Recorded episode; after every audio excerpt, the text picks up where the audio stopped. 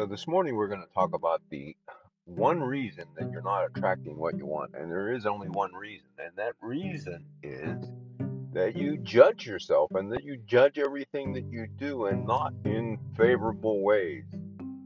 Think about it. You want something, you do the procedures, you do the methodology, you do the visualization, and you feel it but you don't get it as quickly as you want. So immediately you start going into judging yourself that you did it wrong, that you're not worthy, whatever it is. Bottom line is you have to quit judging yourself.